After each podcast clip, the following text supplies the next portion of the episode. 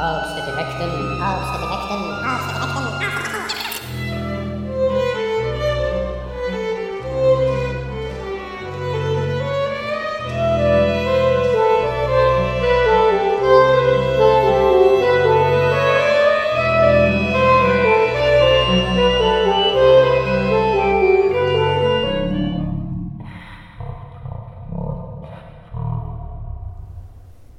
Välkommen till Hagstedt-effekten avsnitt tre, inspelad ute på Hönö. Och jag sitter här på en klippa med diverse taggiga nyponbuskar framför mig. Några buskar och några klippor och havet med vågor. Det blåser lite grann, men jag har lyckats sitta länge. Så nu kan jag sitta här och prata för mig själv. Ja, du som lyssnar på detta är ju med.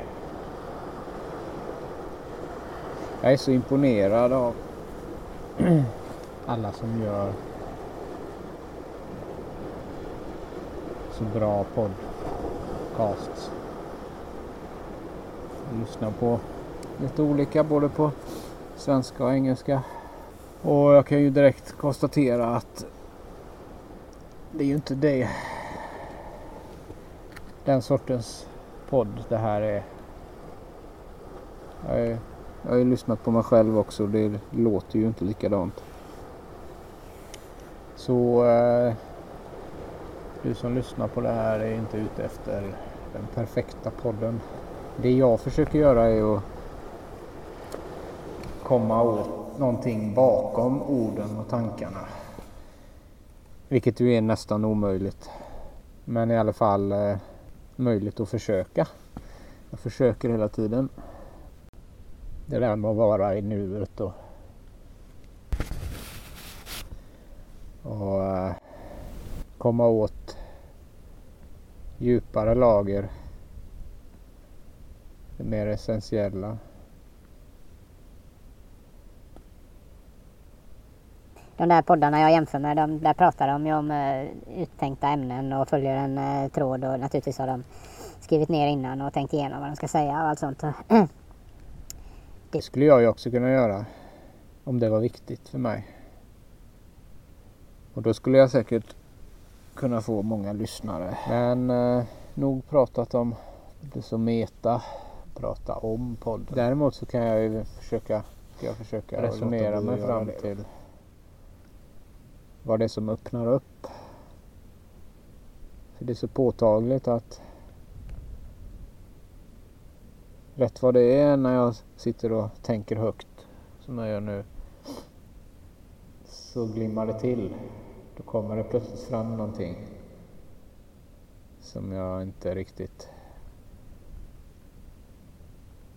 visste hur det gick till, eller inte vet hur det går till, men som det, samtidigt är det som jag absolut vet att det kan göra, och att det är det som är syftet med det. Absolut vet att det kan göra, och att det är det som är syftet med det. Plattrått är inte, har liksom ingen egen värde, det är ju bara ett redskap för att söka sig fram till. Men jag sitter här och känner att det finns en rädsla, att jag lätt känner mig rädd för att gå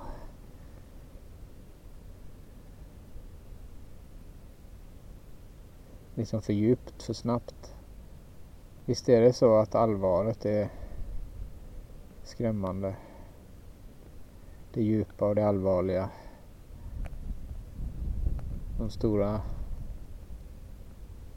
frågorna i livet. Jag har funnit förtröstan i det här som jag pratade om i första avsnittet.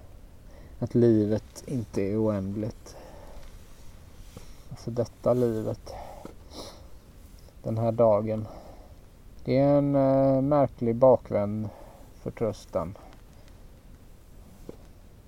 Det borde ju vara tvärtom, kanske man tycker. Men det är alltså en slags acceptans i det som är så skön. Och som tillåter mig att... Eh, ja, att, att ja, jag vet inte vad det är där jag är här nu. Det är det som jag får. Och jag tror jämfört med eh, hur, hur det kan vara, så har jag knappast någon egentlig dödsångest. Men i någon grad har jag ju det. Eller, eller, eller rättare sagt så upptäcker jag att den... Jag upptäcker den när den försvinner. Eller blir mindre. Och den blir mindre av en sån sak som säger livet är inte oändligt. Det är kanske den här negationen som lurar eh, sinnet. Om jag säger livet är ändligt eller, eller något sånt, så kanske det inte känns så lika bra. Det ger en annan märklig effekt. Ja.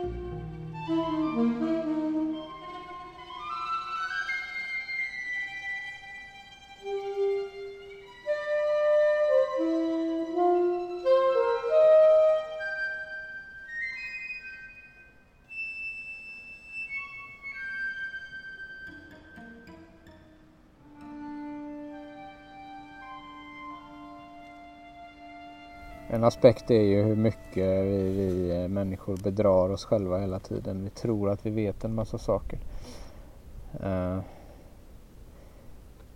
Det belyses rätt roligt i en podd som heter You Are Not So Smart. Det är han som håller i den. Han har även skrivit en bok med den titeln som, som jag kanske ska läsa. Fast det är ju lite obehagligt att få veta all, alla sätt som, som man inte är är så smart, så intelligent och fantastisk. Men ja, jag har egentligen inte så stora problem med det. Ja, problem i den mån det nu finns några sådana, det är väl det är väl för att jag har bestämt mig för att på musikområdet, när jag komponerar, då ska, då ska jag anstränga mig så mycket så att det ska bli så perfekt som möjligt och sådär. Eh, det är bra på det sättet att det har eh, gjort att jag inte lägger samma krav på mig själv på andra områden. Alltså perfektionskrav.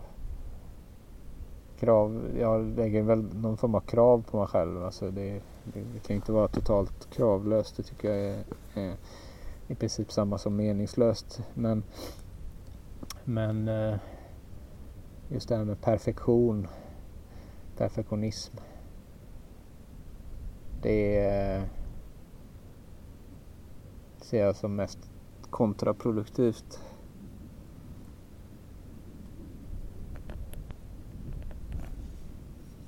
Jag tror att jag är en bättre pappa om jag är, inte försöker vara en perfekt pappa. Men eh,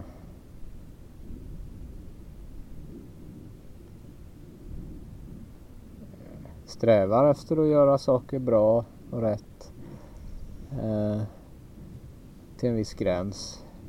Men också i balans med att vara vara med i och vara i nuet. Men bekymret med det här med att vara, söka perfektionism, även om det bara är på musikområdet, så är det ändå då på det området, och där kan det ju då kanske bli att jag blir blind för ja, avigsidorna med det. Och alltså det, alltså det kanske är en helt felaktig satsning. Det kanske inte är det jag egentligen ämnade att göra. Alltså det jag själv ämnat att göra.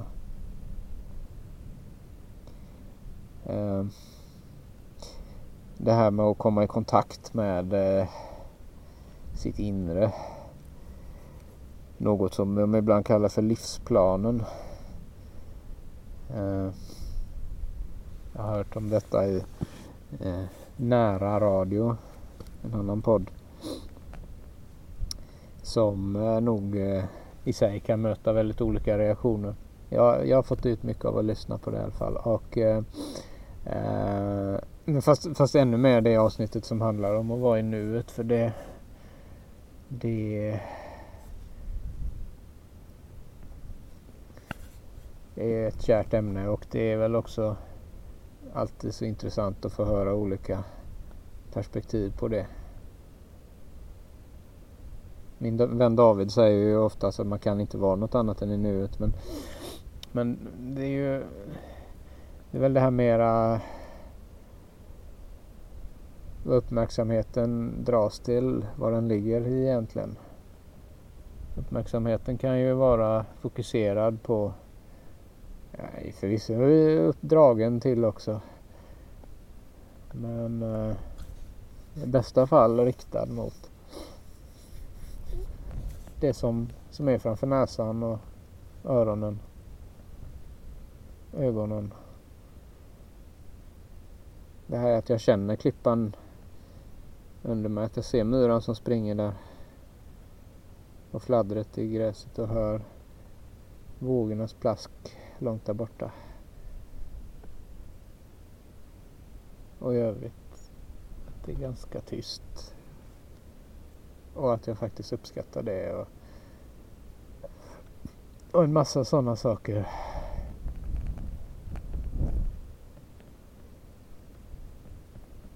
Och inte fastnar i eh, oro som bygger på någonting som inte är existerande här nu i den här situationen, på den här platsen, utan som har att göra med ja,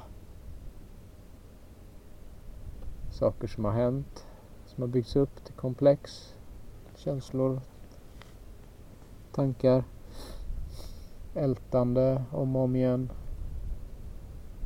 världens bedrövlighet, någonting sånt där. Man kan ju ta en massa exempel på det. Jag drar lite med lite för det, för att det blir bara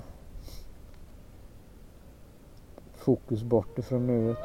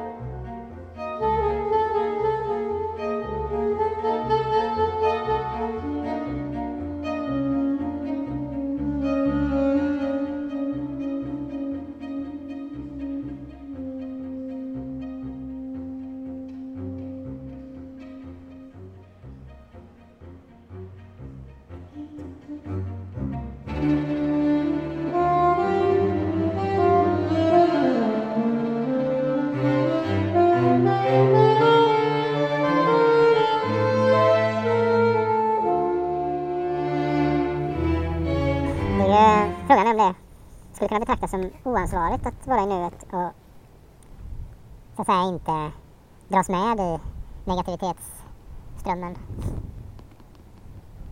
Man kan ju då säga att ja, men om man, om man, om man, om man gör någonting, om man agerar, så är det bra. Och det, det är, är, är vi ansvariga att göra. Så vi ska ta del av nyhetsflödet, eh, engagera oss och göra saker. Ja, jag vet inte. Jag känner ganska mycket som att eh, en slags... Tar jag som individ... Det var det frågan om vi är individer eller om vi... Eller ska... Ja, frågan är vad vi är och vad vi strävar mot och vad, vad, vad, som, hur, vad som beskrivs av vad. Alexander Bard pratar om divider. Men oavsett vilket så känner jag att det finns ett väldigt stort ansvar att bygga på sitt eget lugn, sin egen, sitt eget fokus, sin egen närvaro. Ja, men absolut kraft att uträtta saker. Men jag tror vi ofta vi har en övertro på, på hur smart vi agerar och till vilken nytta alla handlingar är.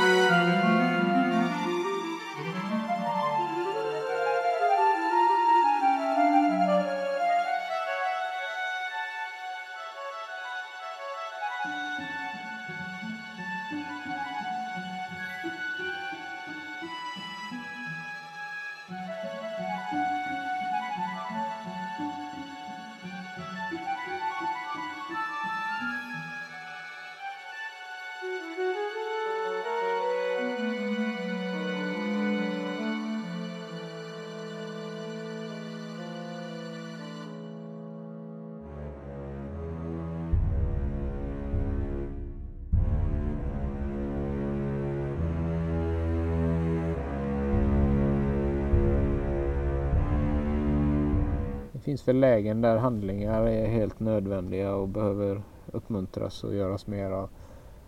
Jag tror att vi mycket idag är ett tillstånd där vi handlar för mycket. Då menar jag ju inte handlar eh, varor, även om jag kunde ju mena det också, för det, det, det tror jag ju också att vi gör. Men utför för många handlingar. Inte för många bra handlingar, utan naturligtvis för många mekaniska och ogenomtänkta handlingar. Upprepar, upprepar saker som inte upprepar, som inte upprepar, hjälper upprepar, oss själva upprepar, eller någon annan. Repar, repar, repar, upp, upp, upprepar, repar, upp, upp, åtminstone inte på något upp, upp, upp, påtagligt sätt, upp, upp, upp, bar, bar, bar, utan som mer förstärker.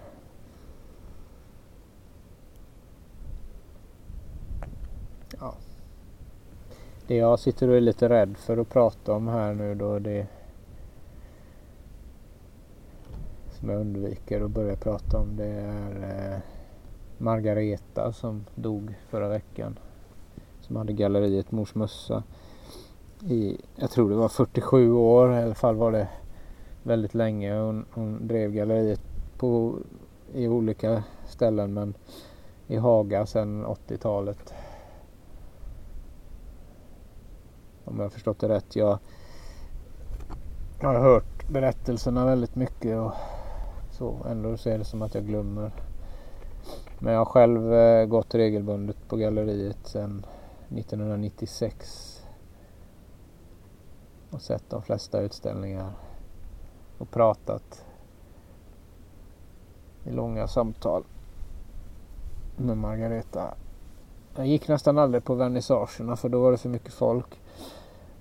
Det var mycket roligare att komma i slutet på utställningen när, när Margareta kunde berätta om eh, vad många besökare hade haft för upplevelser. Då blev det liksom det konsten och, och, och, och, och, och hon och, och, och besökarna en slags helhet som, som var intressant att ta del av. Jag brukade ju först titta för mig själv.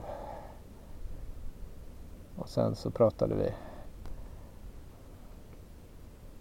Och det har varit så att det har varit under långa tider nästan enda intrycken jag har haft av bildkonst. Dessa besök. Och det har varit så tillräckligt. För jag känner det, att det är tillräckligt. Det är ett litet galleri med två rum. Och alltid väldigt omsorgsfullt utformat och aldrig för mycket.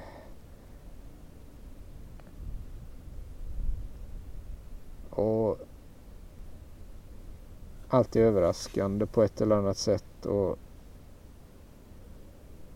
det har verkligen aldrig varit en enda dålig utställning. Det har väl varit saker som har berört mindre, men, men för det mesta så har det, har det berört och varit någonting att bära med sig efteråt. Fast kanske ännu mera då samtalet. Som handlar om konsten och om livet och om hur allt hänger ihop. Och det känns ju tungt nu att det i någon bemärkelse upphör. Jag kommer inte gå dit igen, hon finns inte där. Jag kommer inte möta de konstverken. Konsten kan jag möta på annat håll, men den typen av samtal är sällsynt. Det går säkert att hitta. Fast jag tror inte det går att hitta det genom att bara liksom jaga det. Det är på något sätt motsatsen till att jaga som skulle möjligtvis leda fram till den typen av samtal. Ja. Jaha, jag var rädd för att prata om det här, jag säger, för att jag eh, inte tycker att jag kan uttrycka mig klart nog antagligen. Men det är ju bara fånigt och, och uppmärksamma rädslor. Rädsla, eller ja, acceptera rädslan och, och så, ja, det är inte så mycket mer men det. Fast det, det är ju inte jag som är det viktiga här.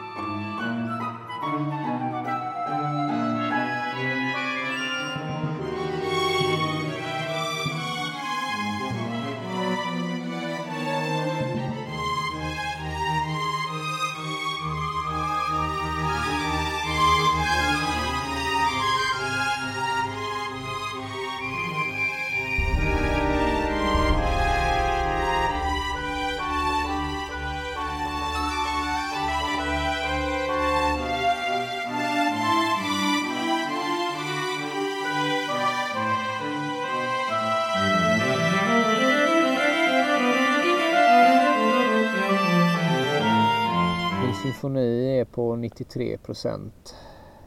Det har jag sagt förut, tror jag. Eh, snart är det dags att ta itu med den igen. Liksom arbeta sig till en procent till. Nu handlar mycket om att bara lyssna. Eh, det, det gör en stor del av jobbet. Men den kan, symfonin kan naturligtvis inte bli färdig genom att jag lyssnar på den tillräckligt många gånger. Det är en sorts färdig i så fall att jag till slut tröttnar och accepterar att den är som den är, utan det handlar ju om att vara väldigt aktiv i lyssnandet, och det är det som är, där har vi någonting som, som jag har identifierat som det som är så roligt med att skriva musik, det är att det lyssnandet är annorlunda jämfört med när jag lyssnar på annan musik. Och det är just den musiken jag komponerar, den kan jag, den kan jag direkt påverka. Det vill säga, när det jag hör inte är precis som jag vill, så har jag ju faktiskt möjlighet att göra om det. I fantasin kan jag ju göra om eh, Dvoraks eh, sjunde symfoni eller, eller någonting. Eh, ja, det är i och för sig ganska bra.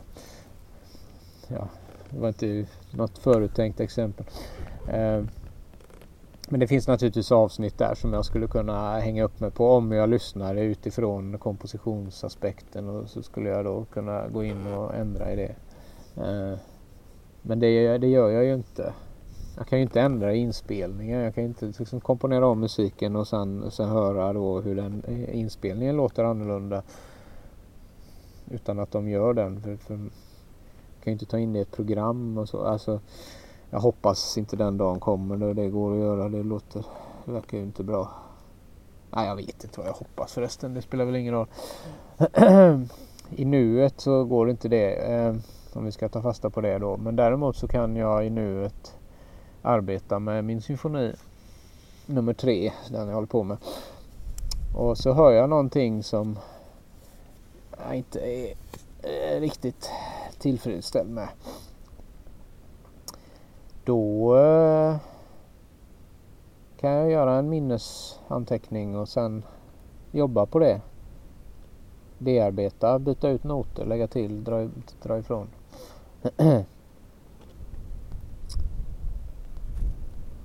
Så att det förhoppningsvis blir mer tillfredsställande. Det gör det spännande. Ja, då tackar jag för mig. Tredje avsnittet. Jag kommer väl på någon titel sen. Men i alla fall. Podden heter alltjämt Hagstedt-effekten, och så kommer den heta. Och... effekten eh, eh, ja, den får, får ni själva eh, förlåt, du som lyssnar själv konstatera om det är någon effekt eller ej.